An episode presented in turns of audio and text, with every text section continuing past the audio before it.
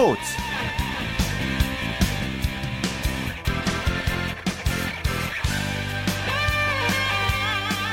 네 안녕하십니까. 일요일 스포츠 스포츠의 최시중입니다. 자 프로농구 개막 열기 매우 뜨겁죠.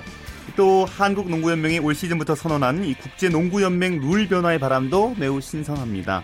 어, 경기의 흐름은 끊기지 않고 매끄럽다는 점 때문에 농구 팬들은 좀 반기고 있고요. 또 선수들의 몸싸움은 더 격렬해지기 때문에 농구의 매력과 재미를 느낄 수 있다는 평가도 있습니다. 반면 뭐 기대만큼이나 또 우려의 목소리도 함께 나오고 있다는 얘기도 있고요. 자, 오늘 개막 이틀째를 맞이한 프로농구 소식부터 살펴보겠습니다. 월간 누키의 조현일 기자와 함께하죠. 조 기자 안녕하십니까? 네, 안녕하세요. 네. 고양 오리온스가 원주 동부 상대로 개막 2연승 이어갔군요. 네, 자, 길렌 워터를 앞세운 오리온스가 동부를 잡고 2연승을 달렸습니다. 아, 고양 오리온스는 원주 종합체육관에서 열린 아, 동부와의 원정 경기에서 66대 54로 이겼습니다.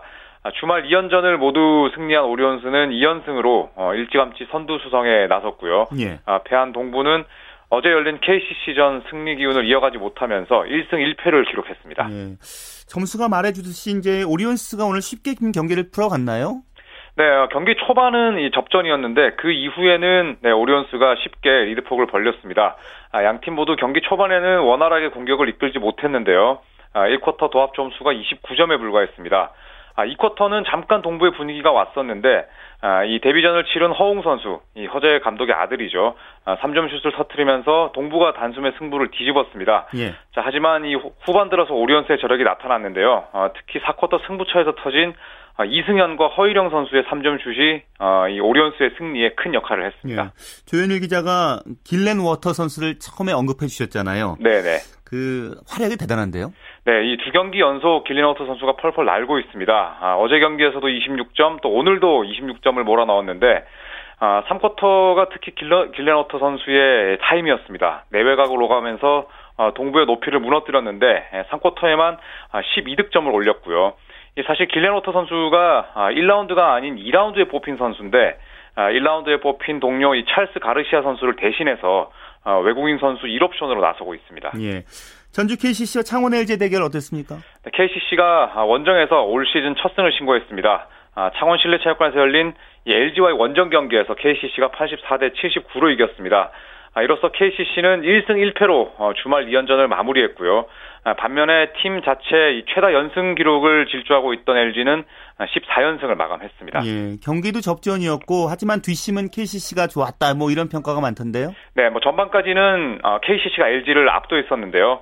어, 전반을 41대 26, 15점 차로 앞선 채 후반을 맞이했습니다. 하지만 후반 들어서 LG가 거세게 힘으로 쳤습니다. 3쿼터에만 28점을 올리면서 바짝 따라붙었는데요. 어, 3점슛 5개로 어, 4점 차까지 추격을 했습니다. 아, 4쿼터에도 양 팀은 좀 치열한 공방전을 펼쳤는데요. 예. 음, 하지만 말씀대로 승부처 집중력에서 이 KCC가 앞섰습니다. 아, 4점 차로 앞서 있던 이 경기 종료 39초 전에 이 윌커슨 선수가 화려한 돌파에 의한 득점에 성공을 하면서 어, 사실상 승부를 갈랐습니다. 예.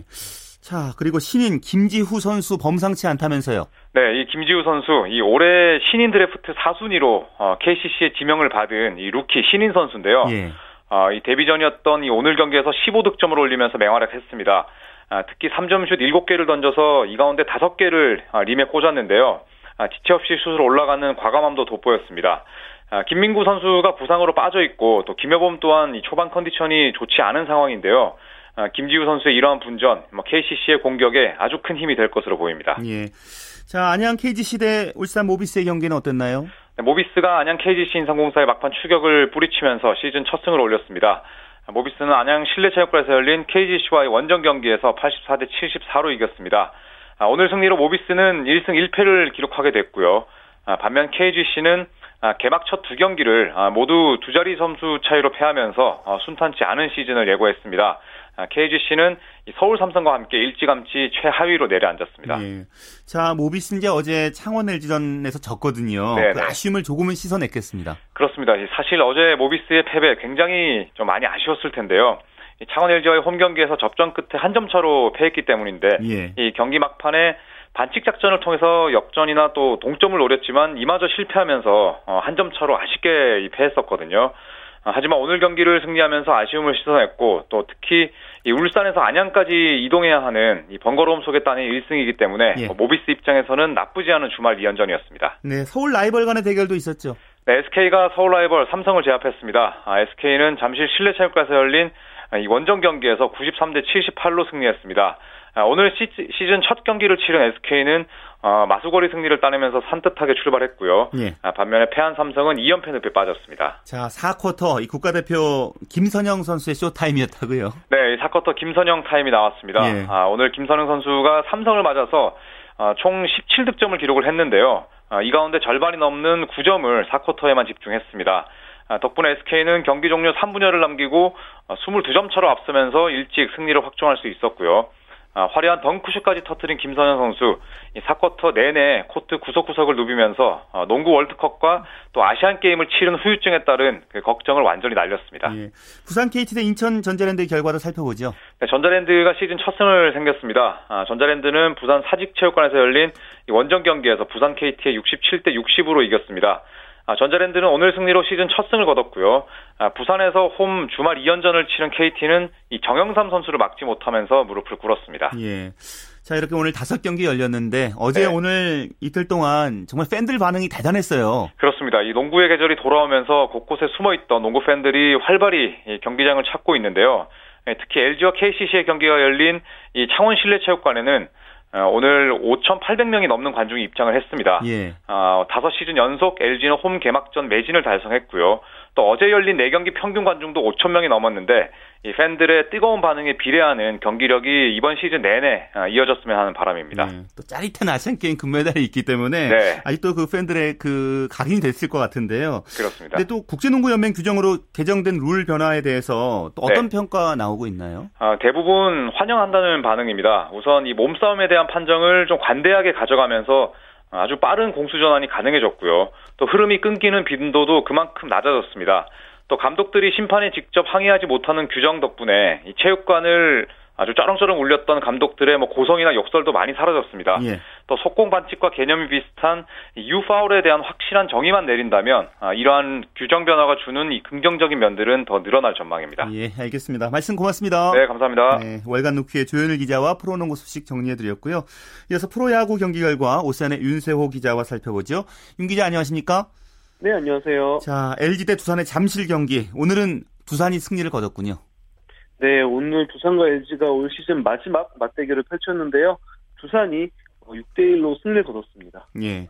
에이스를 내세웠습니다, 두산. 결국 서울 라이벌전에 이제 마지막을 승리로 장식을 했어요. 네, 오늘 니퍼트 선수가 마운드에 올랐는데, 어, 니퍼트 선수도 역시 올 시즌 마지막 등판이 오늘이었어요. 예. 어, 마지막 등판에서 6이닝 동안 한 점도 내주지 않으면서 정말 에이스다운 모습을 보여줬습니다. 사실 구위만 놓고 보면은 뭐 베스트 컨디션과는 거리가 멀었는데요. 하지만 뭐 니퍼트 선수가 계속해서 위기 순간을 맞았음에도 이 위기를 잘 극복하면서 어 14승으로 올 시즌을 마무리했습니다. 예. 자, 이렇게 LG가 오늘 졌기 때문에 LG는 4강 매직 넘버 줄이는데 실패했다는 얘기가 되잖아요.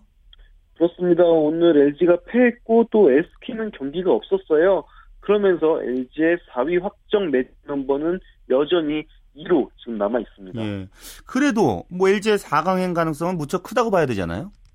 네, 뭐 쉽게 보면요. LG가 어, 앞으로 3경기에서 2승을 하면 되고요. 예. SK는 앞으로 4경기에서 4전 전승을 해야 돼요. 예. 그렇기 때문에 단순히 놓고 봐도 LG가 좀 유리한 상황이고요. 게다가 앞으로 LG는 연전이 없기 때문에요. 어, 그만큼 좀 불펜진에 휴식을 주면서 마운드를 돌릴 수가 있습니다. 그렇군요.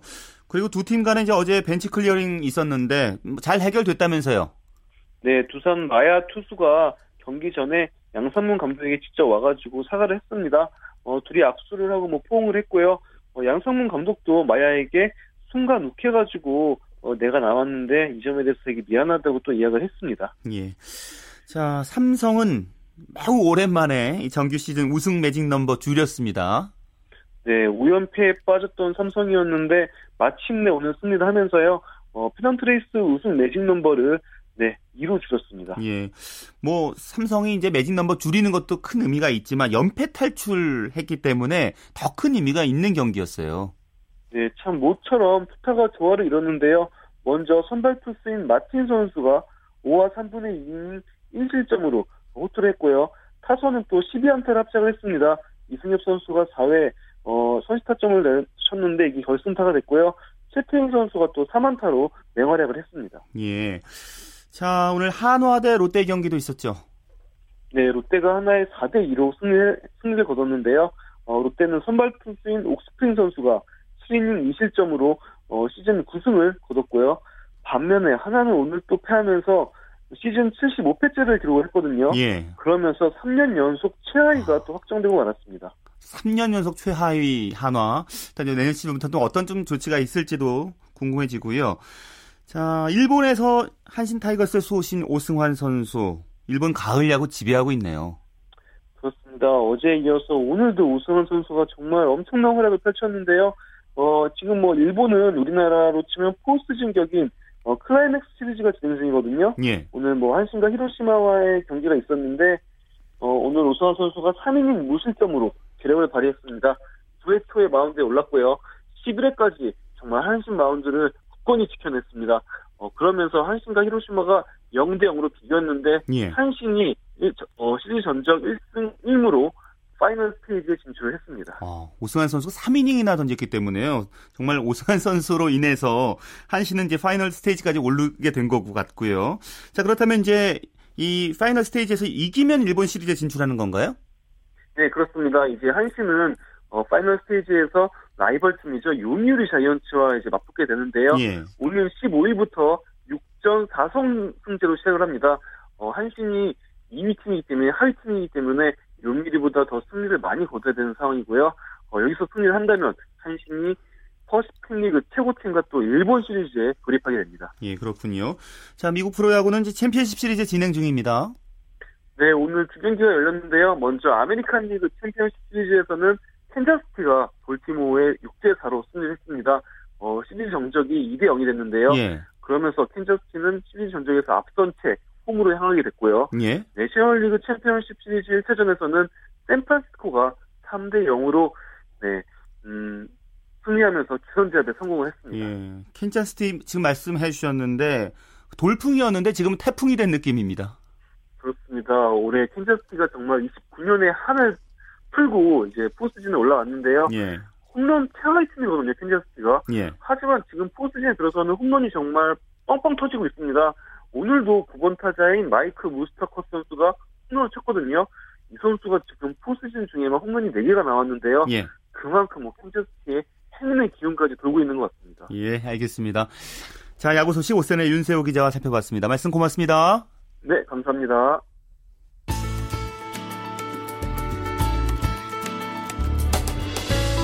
스포츠가 주는 감동과 열정, 그리고 숨어있는 눈물까지 담겠습니다. 스포츠 스포츠 최시중 아나운서와 함께합니다. 네, 축구 A매치 기간 맞아서 대표팀 선수들은 평가전 준비 지금 한창이죠. 어, 그리고 대표팀 선수들이 빠진 가운데서도 K리그 클래식 경기는 계속됐습니다. 자세한 축구 소식은 일간 스포츠의 윤태석 기자와 살펴보겠습니다. 윤 기자 안녕하십니까?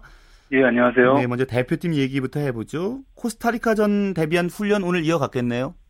네, 어제 이어서 오늘도 어, 훈련을 계속했고요. 어, 파라과이전에서 이제 45분 뛰 이상 선수들은 오늘도 간단한 회복 훈련만 가졌습니다. 이제 나머지 선수를 대상으로 본격적인 훈련이 이어졌고요. 특히 오늘 그 대표팀 훈련이 있었던 파주 국가대표 트레이닝 센터에는 500여 명이 넘는 팬들이 찾아서 조금 관심을 좀 보였는데요. 예. 어, 축구협회가 얼마 전에 그 팬 공개 훈련 행사를 하고 있거든요. 어, 슈틸리케 감독이 부임한 이후에는 처음 행사였는데 500명이 넘는 관중이 찾아서 뭐 훈련 도중에 대한민국을 외치고 하면서 굉장히 뜨거운 분위기를 연출했다고 예. 합니다. 어떤 훈련 중점적으로 치러졌습니까? 오늘은 패스 훈련이 굉장히 좀 주를 이뤘습니다. 두 명씩 짝을 이뤄서 패스 훈련을 했고요. 또 헤딩이나 한두 번의 볼 터치만 하고 동료 선수의 공을 건네주는 방식, 또 세 명씩 한 줄을 이뤄, 이뤄서 2대1 패스, 그리고 마지막에는 7명씩 무리를 지어서 이제 공중볼로만 원터치 패스를 주고받았다고 하는데요. 예. 어, 그 패스 훈련이 중점을 이뤘다라는 거는 이제 그 슈틸리케 감독 어떤 철학을 엿볼 수 있는 부분 중에 하나인데, 오늘 패스 훈련은 40분 이상 시간을 할애했거든요. 예. 경기 중에 패스 워크가 물 흐르듯이 흘러야만 어, 경기를 주도할 수 있다라는 그런 슈틸리케 감독 기본 철학을 엿볼 수 있는 그런 훈련이었습니다. 예. 선수들 몸 상태는 어떤가요? 예, 전체적으로 어, 특별히 부상 선수 없이 전체적으로 좋은 컨디션입니다. 그동안에 그 아시안 게임 이후에 부상을 당해서 재활을 하고 있었던 장현 선수도 오늘 정상 훈련을 소화를 했습니다. 네.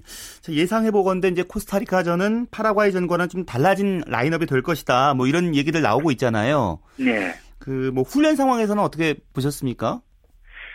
그 오늘 뭐 11대 11 자체 게임이 있거나 그러진 않았기 때문에 예. 훈련을 통해서 뭐 주전을 엿볼 수는 없었는데 어, 예상을 해 보건데 슈틸리키 감독이 두 경기의 그 출전 수를 좀 다르게 가져가겠다 이렇게 공언을 했고요. 파라과이전과는 완전히 다른 베스트 11이 이제 코스타리카전에 가동될 것으로 보입니다. 골키퍼 특히 수비진은 완전히 100% 바뀔 것으로 보이는데요. 예. 골키퍼는 김승규, 포백 수비는 왼쪽부터 박주호, 김영권, 김주영, 차도리 선수가 나설 것으로 보이고요. 수비형 미드필더는 기성용, 이제 공격은 이동욱 선수를 중심으로 손흥민과 이천용 선수가 포진할 것으로 보입니다. 예. 비교해보면 지난 파라과이전과 비교하면 기성용 선수와 이청용 선수 정도만 선발로 포함이 될 것 같고요. 나머지 9명은 싹 바뀔 것 같습니다. 네, 그렇군요. 자, 대표팀에도 이제 각 팀의 간판 선수들 차출됐고요. 그런 가운데서 이제 K리그 클래식 계속 진행되고 있는데 오늘 세 경기 있었는데 전북대 울산의 결과부터 살펴볼까요? 예, 현대가 더비로 관심을 모은 경기였는데요. 어, 팽팽한 균형을 전북의 카이오 선수가 깼습니다. 어, 전북이 카이오 선수 헤딩골 결승골로 울산 1대 0으로 이겼습니다. 예. 전북이 이제 주전 선수가 많이 빠졌잖아요. 네. 그래도 이제 위기라고 봤었는데 위기에서 오히려 돋보이는 팀이에요. 예, 뭐 한 시즌을 치러보면 이제 뭐 K리그 같은 경우는 마라톤 레이스다 이런 표현을 쓰는데요. 이렇게 긴 레이스를 소화하다 보면은 이제 기복이 없어야 됩니다. 연승을 하지 못해도 연패하지 말아야 된다는 얘기가 있는데 예. 전북이 지금 1위를 달리고 있는 비결이 바로 거기에 있는 것 같습니다.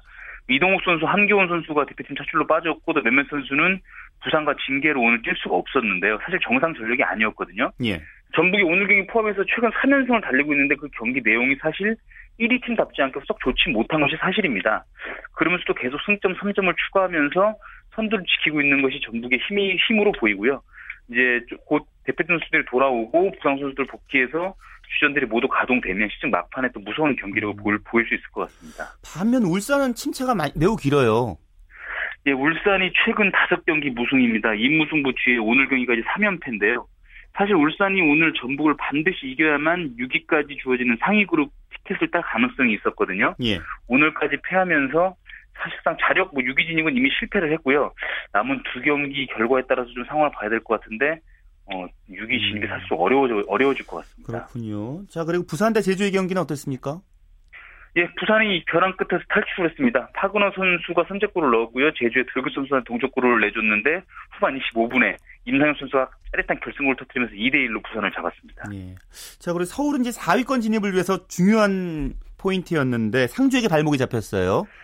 예, 서울이 오늘 이기면 제주를 끌어내리고 4위까지 올라올 수 있었고요. 또 6위 진입도 확정할 수 있는 그런 경기였거든요. 예. 아무래도 서울 선수들이 그동안 좀 연이은 경기를 소화하면서 체력이 많이 떨어진 모습이었고요. 그래서 오늘 후반 5분에 상주의 이정엽 선수에게 결승을 내주면서 1대 5로 지고 말았습니다. 서울 예. 같은 경우는 남은 기간 체력을 잘 보충하고 추슬러서 주말에 있는 전남 원정을 준비해야 될 것 같습니다. 예. 팀 순위를 좀 살펴보죠.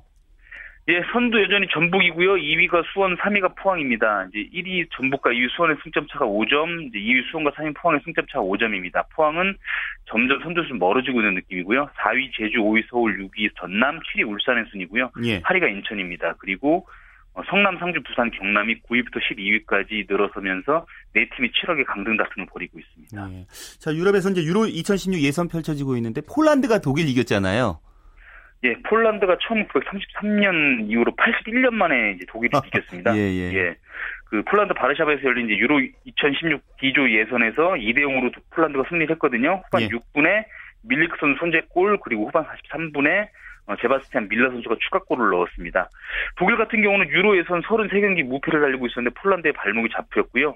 독일이 월드컵 챔피언인데 월드컵 이후 세 번의 A매치에서 지금 1승 2패에 좀 부진에 빠져 있습니다. 네. 자, 유로 2016 예선 소식까지 들었습니다. 말씀 고맙습니다. 예, 고맙습니다. 네, 일간 스포츠의 윤태석 기자와 함께 했고요. 이번에는 스포츠 기록실 스포츠 평론가 신명철 씨입니다. 안녕하세요. 네, 안녕하십니까. 네, 오랜만에 뵙는데요. 네, 오랜만에 그, 뵙습니다. 종목별 발전사 육상 종목 계속 살펴보겠습니다. 예. 특히 이제 손기정 선생님의 이 베를린 마라톤 관련 일화 오늘 얘기해 주신다면서요? 그랬었죠. 네. 어, 베를린 올림픽에서 송희정 선생이 올림픽 세계 최고 기록을 그 당시에 세웠거든요. 2시간 29분 19초 2였습니다. 세계를 정말 깜짝 놀라게 했는데요. 올림픽 마라톤에서 2시간 30분의 벽을 넘어선 돌파한 선수는 송희정 선생이 처음이었습니다. 예. 직전 대회인 1932년 로스앤젤레스 올림픽 우승 기록이 2시간 31분 36초였고요. 그리고 8년 전인 1928년 암스테르담 올림픽에서는 2시간 32분 57초였습니다. 그러니까 기록을 많이 단축한 거죠.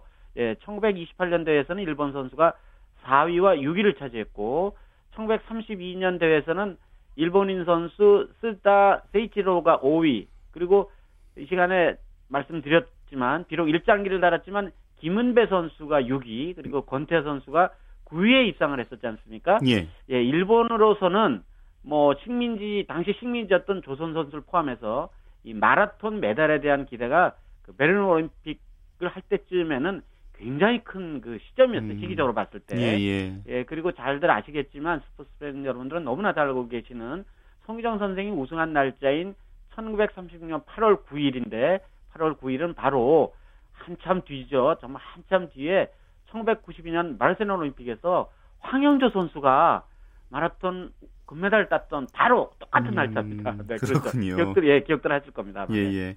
그리고 또 한 명의 조선인 청년이 그 당시 마라톤 메달 또 따냈어요. 그렇습니다. 정말 쾌거였죠. 한마디로. 예, 영국의 어니스터 하퍼가 2시간 31분 23초로 2위로 골인했는데요. 뭐 거의 기진맥진해서 뭐 최근에도 이런 일들이 가끔씩 나옵니다만은 기진맥진해서 들어와서 쓰러졌어 경기 임원이 담요에 싸서 들것에 실어서 의무진을 보내는 그런 일이 있었고요. 예. 이어서 이제 남승용 선생이 하퍼보다 19초 뒤진 2시간 31분 42초로 3위로 골인했는데요.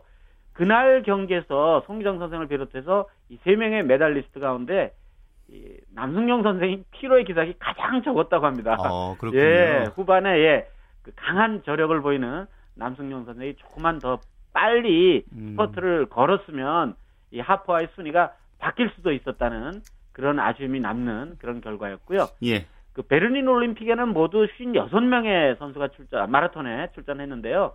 아시아 선수가 메달을 휩쓸었죠. 이제 1위, 3위. 이제 비록 식민지였긴 했지만 우리 조선인 선수였고 예. 그리고 영국령 인도 선수가 37위.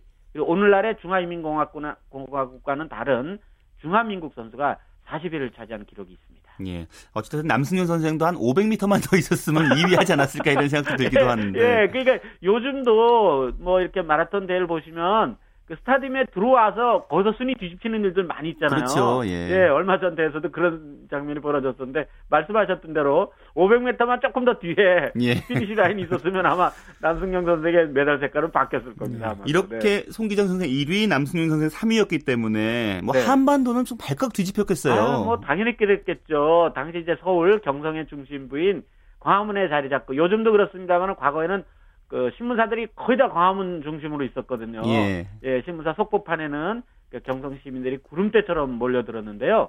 그 문학 좋아하시는 분들 다들 아시겠습니다만 1932년에 상록수라는 소설이 이제 동아일보 현상 소설에 당선이 돼서 상, 그 상금으로 어, 당진의 그 상록학원을 설립해서 농촌 계모 운동에 나섰던 작가 시문 선생이 예. 송기정 선생이 올림픽 마, 마라톤을 제패했다는 소식을 듣고 오 조선에 남아요라는 시를 지어서 기쁨을 나타내기도 했었습니다. 예, 예. 네.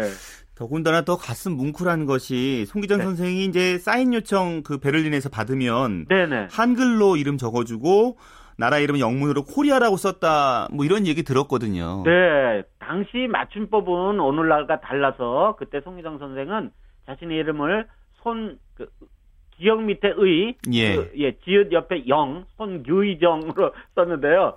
어, 때로는 또 그 영문 코리아 옆에 한반도를 그려놓기도 했다고 해요. 예. 예 그리고 손기정 선생은 한글로 사인을 한 일에 대해서 살아생전에 그 1932년 로스앤젤레스 올림픽에 일본 대표로 참가했던 김은배 선배가 현지에서 사인 요청을 받으면 한글로 써줬다는 얘기를 듣고 나도 그대로 따라서 했다고 예 그렇게 말씀을 하셨고 우리나라 사람이 우리 글로 사인을 하는 건 당연한 일이야. 또 이렇게 음. 또 말씀을 하셨어요. 예, 예. 예, 마라톤에서 우승한 뒤 올림픽 메달리스트들이 사인을 하기로 돼 있는 독일의 국빈 방명록에도 손의정이라는 어. 한글이 지금도 뚜렷이 남아 있습니다. 일본 선수단 내에서는 약간 문제가 됐겠네요. 예, 당연히 그렇게 됐겠죠. 베를린 현지의 일본 선수단 내부에서는 손기정 선생의 한글 사인이 문제가 당연히 됐습니다. 그래서 어째서 한문, 그러니까 한자로 어, 그, 그 쓰지 왜 한글로 사인을 했느냐고 본부 예. 임원이 따지니까 송희정 선생이 한자로 이름을 적어주는 것보다 한글의 글자 획수가 적어서 아. 한글로 썼다 이렇게 답변을 해가지고 예. 일본인들의 말문을 막아버렸다고 합니다. 그래서 그렇죠. 예. 결국 일본 선산에서는 이 문제를 더 이상 확대하지 않고 덮어버리고 했습니다. 그렇죠. 원래 문제가 아닌 거잖아요. 예. 그렇습니다. 문제가 아닌 걸 문제로 삼으려고 그렇죠. 했죠. 예, 예. 그게 문제였죠. 예, 네. 알겠습니다. 말씀 고맙습니다. 네, 고맙습니다. 네, 스포츠 기로실 스포츠 평론가 신명철 씨였습니다.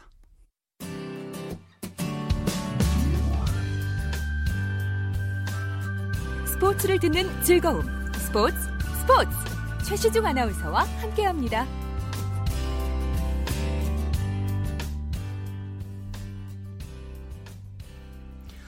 네, 스포츠를 만드는 사람들 시간입니다. 이혜리 리포터와 함께하죠. 이혜리 리포터 안녕하세요. 네, 안녕하세요. 자, 오늘 어떤 분 소개해 주시겠습니까? 네, 감동과 환희의 순간을 함께했던 인천 아시안 게임이 지난 지 벌써 일주일이 지났습니다. 저는 아직도 우리 선수들이 열정을 쏟았던 그 모습들이 생생한데요. 그래서 오늘 스포츠를 만드는 사람들 시간에는 아시안 게임 결산의 의미로 이번 인천 아시안 게임에서 보이지 않는 곳에서 열심히 활동한 분을 소개해 드리겠습니다. 예, 예, 예. 정말 많은 분들이 계시지만 그 중에서 저는 저는 경기장에서 경기 상황을 알려주는 핸드볼 장내 아나운서 박종민 씨를 소개해 드리려고 하는데요. 이 박종민 씨는 처음에는 1999년에 농구 장내 아나운서로 시작을 했다가 지금은 핸드볼 장내 아나운서로 활발하게 활동하고 있습니다.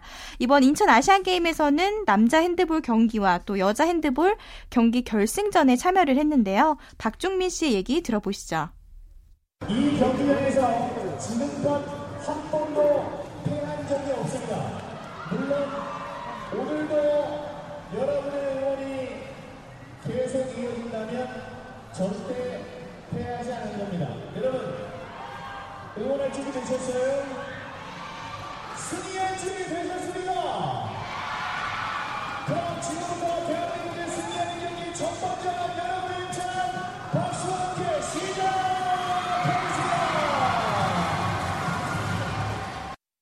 저는 이제 여자부 같은 경우는 메달권에는 있을 거라고 생각을 했고요. 금 아니면 은. 왜냐하면 광저우 때 우리가 일본한테 덜미를 잡혀가지고 일본 애들이 좀 전력이 많이 올라가지 않았을까 싶어서 둘이 이제 금, 은을 다툴 거다라는 예상을 했고 남자 같은 경우는 이 중동 핸드볼세가 너무 강해서 4강에는 들어갈 것 같은데 얘네가 메달을 딸 수 있었으면 좋겠다라는 생각을 갖고 이제 경기에 들어갔는데 여자분은 예상대로 이제 일본하고 한국하고 이제 결승전에 무난히 올라갔고 근데 이제 경기를 한 경기 한 경기 진행하다 보니까 남자부 애들이 잘하면 금메달을 따겠다 그래서 예상을 했고 카타르만 피하자라고 얘기를 했, 저는 예상을 했어요. 카타르만 피하면 되겠다라고 했는데 결승에서 카타르랑 붙어가지고 진짜 아쉽게 경기가 이제 그러니까 은메달도 되게 소중하지만 아시안 게임 치르면서 나름 굉장히 재밌었고 대한민국이 핸드볼이 강한 나라구나라는 걸 다시 한번 느낄 수 있었죠 이번 아시안 게임 통해서. 네, 이 박종민 씨 아주 뭐 열정적으로 네. 임하는 모습을 볼 수 있었는데 어떤 스타일로 방송하나요? 우선은 관중과 함께 호흡하면서 이렇게 경기 방송을 알려주고요. 또 핸드볼 같은 경우에는 경기 룰 같은 걸 알려주는데요. 이 선수 교체도 많기 때문에 그런 부분들을 또 얘기해주고 있습니다. 음, 그렇군요. 자, 이혜리 리포터가 이제 현장을 좀 발로 열심히 뛰어다니면서 아시안 네. 게임 스포츠 소식을 이제 전해줬잖아요. 네. 경기장에서 직접 보는 게 좋죠? 네. 박진감 넘치고. 맞습니다. 이 박종민 씨 목소리를 실제로 들어봤는데 정말 활기찼고요. 이 목소리 하나만으로 우리 핸드볼 선수들에게 힘을 실어줬습니다. 그리고 핸드볼 경기장에는 여고생들이 많이 와서 응원을 했는데요. 같이 호흡하는 모습이 참 보기 좋았습니다. 그리고 또 외국 핸드볼 심판들이 박종민 씨를 부르는 별명이 있었다고 해요. 예. 바로 코리아라 는 별명인데요. 매 경기 때마다 대한민국을 소개할 때 대한민국을 크게 외쳐서 예, 코리아라는 그런 별명까지 생겼다고 합니다. 예. 박종민 씨의 얘기로 들어보시죠. 심판애들 같은 경우는 제 별명은 코리아예요. 코리아. 하도 대한민국 소개할 때 코리아를 크게 외쳐가지고 Hey Korea 그런 자부심이 있죠. 그래 나 대한민국 장내 아나운서다. 자부심이 있죠. 지금 우리나라에서 핸드볼 장내 아나운서로 하는 친구 4명밖에 없어요. 저 포함해서. 그리고 장내 아나운서는 누구나 할 수 있다. 근데 잘 할 수는 없다. 종목 특성을 파악을 다 해야 장내 아나운서를 할 수 있거든요. 그런 자부심은 있죠. 제가 어딜 가든 선수들이나 지도자 선생님들만큼의 이 핸드볼에 관한 지식을 갖고 있지는 않겠지만 핸드볼이라는 종목을 던져놨을 때 어디 가서도 설명할 수 있고 어디에서든 진행할 수 있는 사람이 많지 않거든요. 항상 그런 자부심을 갖고 있어요.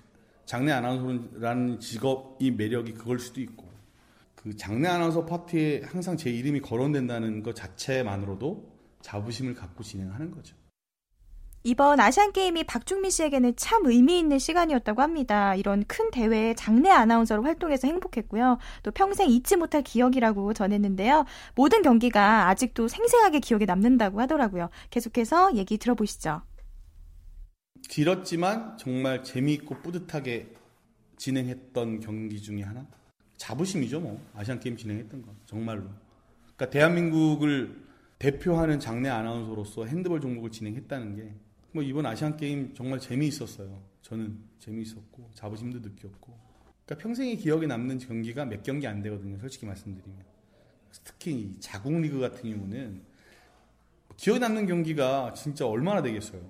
몇 경기나 되겠어요. 뭐 저도 이제 지금 뭐 10, 뭐 5, 6년 하고 있지만 15, 16년 동안 기억나는 경기가 뭐 제가 10경기가 되겠습니까? 꼽자면 한두 경기인데 아시안 게임 같은 경우는 지금 뭐 거의 다 경기가 기억이 나니까 아마 오래오래 기억될 대회일 거고 오래오래 추억할 오래 얘기해 줄 수 있는 대회일 것 같아요 아시안 게임. 네 이렇게 열정적인 모습으로 앞으로도 재미있는 또 그리고 즐거운 안내 방송으로 우리 핸드폰 선수들의 힘을 좀 실어줬으면 좋겠습니다. 이혜리 리포터와 함께했습니다. 고맙습니다. 네 고맙습니다. KBS 1라디오 주간 취재 수첩 경향신문 김세훈 기자와 함께합니다. 김 기자 잘 지내셨습니까? 네, 안녕하세요. 네, 워낙 그 골프 뉴스가 굵직한 뉴스가 많은데요. 네. 특히 김효주 선수가 상금 10억 원 시대 열었어요? 네. 오늘 그 여주 블루헤런 골프장에서는 하이트진로 챔피언십이 열렸는데요. 어, 김효주가 연장 1차전에 이정민을 꺾고 어, 정상에 올랐습니다. 최종 합계 4언더파로 연장에 들어가서요. 연장 1차전에서 김효주는 파, 이정민은 세컨드 샷을 워터 해저드에 빠뜨리면서 김효주가 승리를 했습니다. 예. 지난 6월 한국 오픈에서 우승하고 이번에 두 번째 메이저 대회 우승 어, 우승컵을 안았고요. 시즌 4승입니다.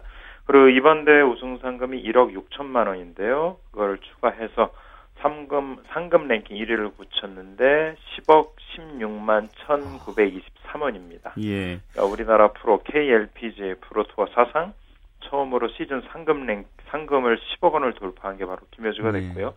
앞으로도 대회가 더 남았으니까요. 뭐 10억 원을 훌쩍 넘기는 그런 상금을 거둘 거로 보고 그만큼 김효주가 잘했다는 것도 있지만요. 우리나라 국내 투어 어, 여자 프로골프 투어의 규모가 그만큼 커졌다는 의미도 있죠. 예. 김 기자가 이제 얼마 전에 김효주 선수 만났다고 들었는데요. 네. 내년에 미국 진출을 하게 되나요? 네. 그 지난달에 있는 에비앙 챔피언십에서 우승을 했고요. 당초는 이제 메이저 대회에서 우승을 하면은 5년짜리 LPGA 투어 시드권이 나옵니다. 근데 그거는 회원일 경우고요. 김효주는 회원이 아니라 초청 선수 자격으로 출전해서 우승을 했기 때문에 1년짜리 어, 투어가 나오 투어 시드권이 나오게 되는데요. 예. 김효주가 고민을 하다가 미국에 가기로 최근에 결심을 했습니다. 그건 아마도 5년짜리면 조금 더 훈련을 하고 가겠다 이럴 수도 있지만 1년짜리니까 지금 나이가 19살이고요. 본인 표현은 나는 이룬 것도 없기 때문에 잃을 것도 없다 이런 표현을 쓰거든요. 그래서 도전을 하기로 결심을 했고 뭐 알려지다시피 스윙도 상당히 좋고요. 그리고 나쁜 기억은 빨리 잊어버리고 하는 뭐 정신적으로도 심플한 그런 마인드가 좋기 때문에 내년 1년 경험 삼아 뛰다 보면 좋은 성적을 올릴 거로 그렇게 기대를 해봅니다. 예. 자, 그리고 남자 골프 투어에서는 이제 박상현 선수가 두 개 대회 연속 우승을 차지했다고요. 네, 이제 8월에 대회가 하나 있었고요. 그러고 나서 대회가 계속 없다가 오늘 최경주 인비테이셔널 대회가 열렸는데요. 박상현이 오늘 라운드에서 6타를 줄였고 최종 합계 21언더파로 김태훈이 19언더파인데요. 김태훈을 제치고 우승을 했습니다. 시즌 2승째이자 통산 네 번째 우승이고요. 1라운드부터 계속 선두를 지켰거든요. 그러니까 wire to wire로 우승을 장식을 했죠. 예.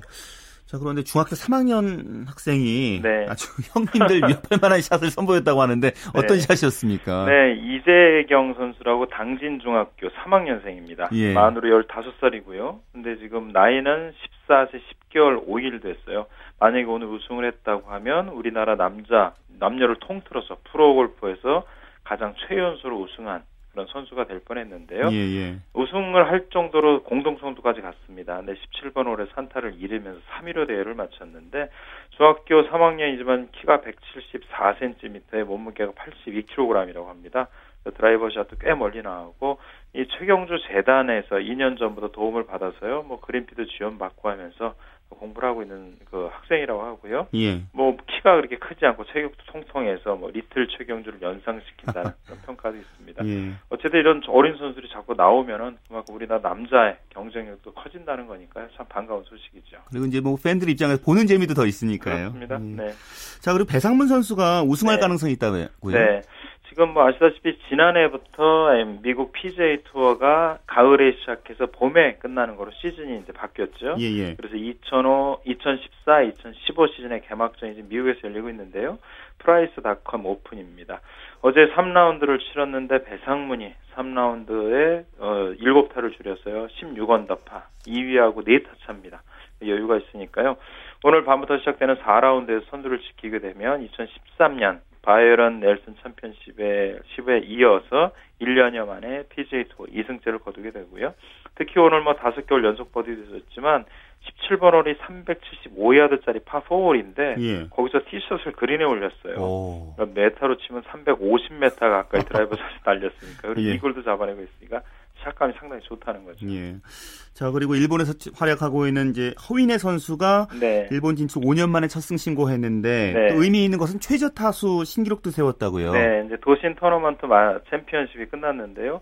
28언더파로 우승을 했습니다. 물론 거리가 7,004야드로 남자 대회 치고는 조금 짧긴 짧아요. 그래도 어쨌든 기록상으로는 이전에 역대 일본 프로골프 투어 최소타 우승 기록이 26언더파거든요.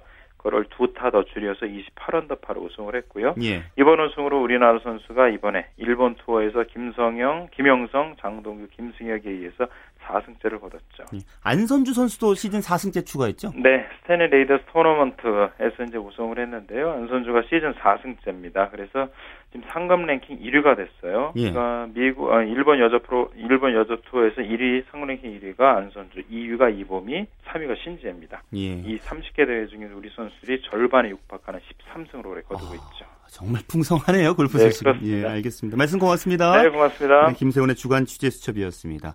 자, 도마의 신 양학선 선수가 세계 선수권 대회 3연패에는 실패했습니다. 어, 중국 난닝 광시 스포츠센터 체육관에서 열렸는데요. 결선에 오른 8명 가운데 7위에 그쳤고요. 우승은 인천 아시안 게임 4위에 그쳤던 북한의 최조영웅 리세광에게 돌아갔습니다. 네, 오늘 준비한 소식은 여기까지입니다. 평일 스포츠 스포츠 9시 35분부터 함께 하실 수 있습니다. 저는 다음 주말에 뵙겠습니다.